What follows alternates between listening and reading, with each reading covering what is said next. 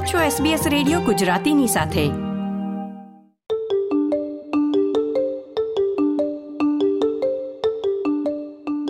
આગામી દિવસોમાં ઓસ્ટ્રેલિયાના તમામ રહેવાસીઓને વોઇસ રેફરેન્ડમની માહિતી આપતા ફ્લાયર મોકલવામાં આવશે, જેમાંથી એક હશે ઓફિશિયલ પેમ્પલેટ.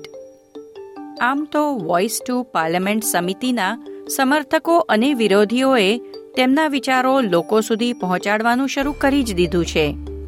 પણ આ એક ઓફિશિયલ એટલે કે અધિકૃત પેમ્પલેટ બહાર પાડવાનું કારણ છે, ઓગણીસો બારમાં તેના માટે ઘડાયેલો વિશેષ કાયદો. વાત છે ઓગણીસો બારની.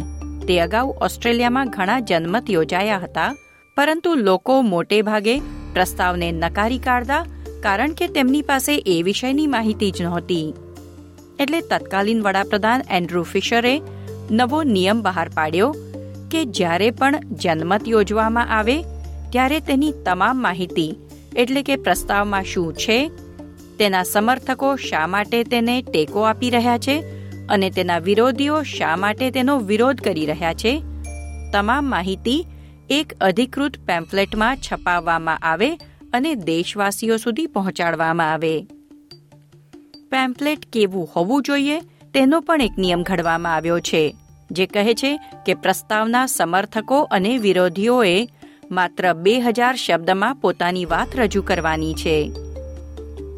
જો કે ઓગણીસો બાર પછી રેડિયો, ટેલિવિઝન અને ઇન્ટરનેટના આવિષ્કારથી પેમ્પલેટ કરતાં અન્ય માધ્યમોથી માહિતીની વહેંચણી વધુ થાય છે. તેમ છતાં, એક નિષ્પક્ષ નિરીક્ષક બંને પક્ષની વાતને તટસ્થ રીતે રજૂ કરે તેવી વ્યવસ્થાની આજે ખૂબ જરૂર છે. ઓફિશિયલ પેમ્પલેટ તૈયાર કરવા માટે લાખો ડોલર ફાળવવામાં આવ્યા છે. ઓસ્ટ્રેલિયન ઇલેક્ટોરિયલ કમિશન આ પેમ્પલેટ તૈયાર કરશે.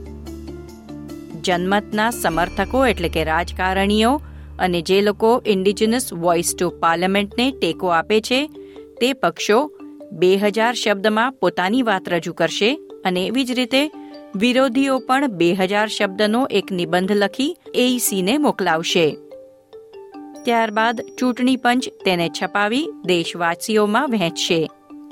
જો કે ઓગણીસો બારમાં બનેલા નિયમના વિરોધીઓનું કહેવું છે કે પેમ્પલેટ પ્રક્રિયામાં મોટી ખામી છે. તેમનો દાવો છે કે નિબંધમાં માત્ર તથ્યો રજૂ કરવાના હોય છે, પરંતુ ભૂતકાળમાં તેમાં લાગણીશીલ નિવેદનો અને ઉશ્કેરણી ભર્યા મંતવ્યોનો સમાવેશ કરવામાં આવ્યો હતો.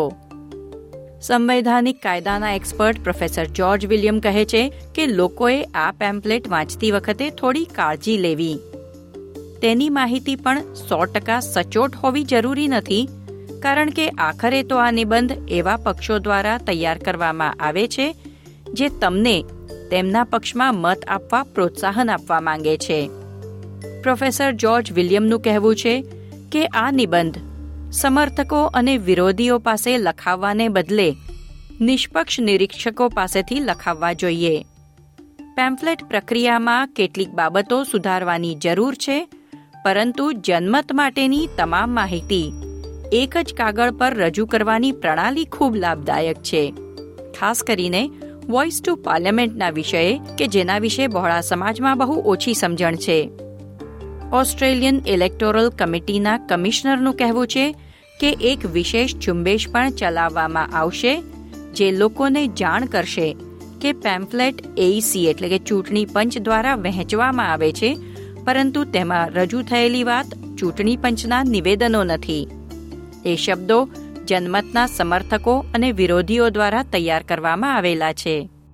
whatever we are provided by those committees will be what's distributed to the community, and that includes grammatical and spelling errors, for example, or any claims that are made. It's very important that people understand the AEC's role in this process as a postbox.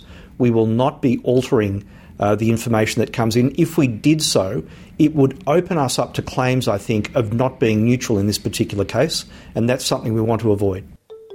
Official pamphlet ma પ્રસ્તાવને ટેકો આપવાના, એટલે કે જનમતમાં yes vote આપવાના કારણો અને તેનો વિરોધ કરવાના, એટલે કે નો વોટ આપવાના કારણોની તમામ માહિતી એક સાથે રજૂ કરવામાં આવશે.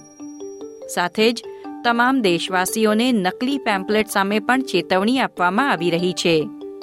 ચૂંટણી પંચના ઓફિશિયલ પેમ્પલેટ, જનમતના પંદર દિવસ અગાઉ તમારા લેટર બોક્સમાં ટપાલ દ્વારા મોકલવામાં આવશે. અને અઢાર વર્ષ અને તેથી મોટી ઉંમરના તમામ ઓસ્ટ્રેલિયન નાગરિકો માટે જનમતમાં મત આપવો ફરજિયાત છે.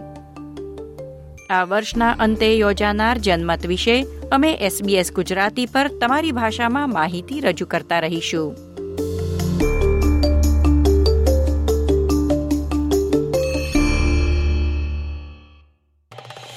લાઇક શેર, કોમેન્ટ કરો. એસબીએસ ગુજરાતીને ફેસબુક પર ફોલો કરો.